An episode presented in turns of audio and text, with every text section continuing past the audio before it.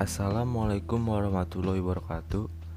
Nama saya Dava Putra Setiatama dari kelas 12 IPA 2. Pada kesempatan kali ini, saya akan menjelaskan apa itu Human Genome Project atau Proyek Genom Manusia.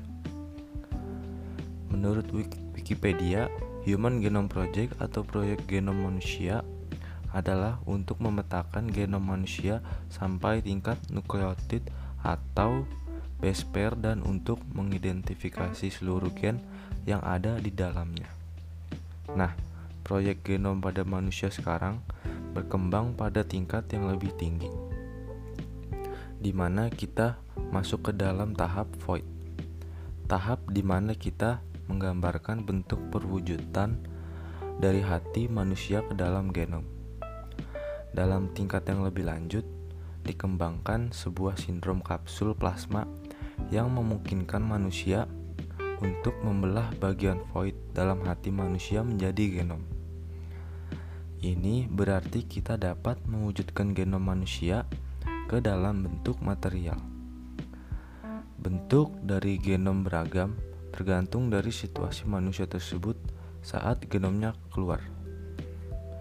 Aplikasi dan manfaatnya adalah pengurutan DNA manusia bisa dimanfaatkan oleh banyak bidang, dari bidang kedokteran, biologi molekuler, dan lain-lain.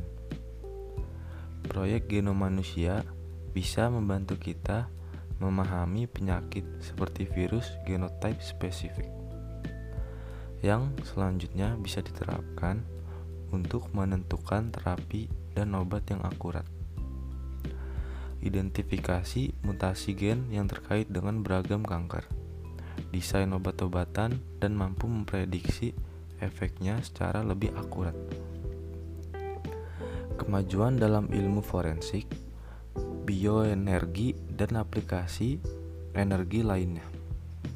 Pertanian, peternakan, bioproses, bioarkeologi, antropologi, dan ilmu evolusi.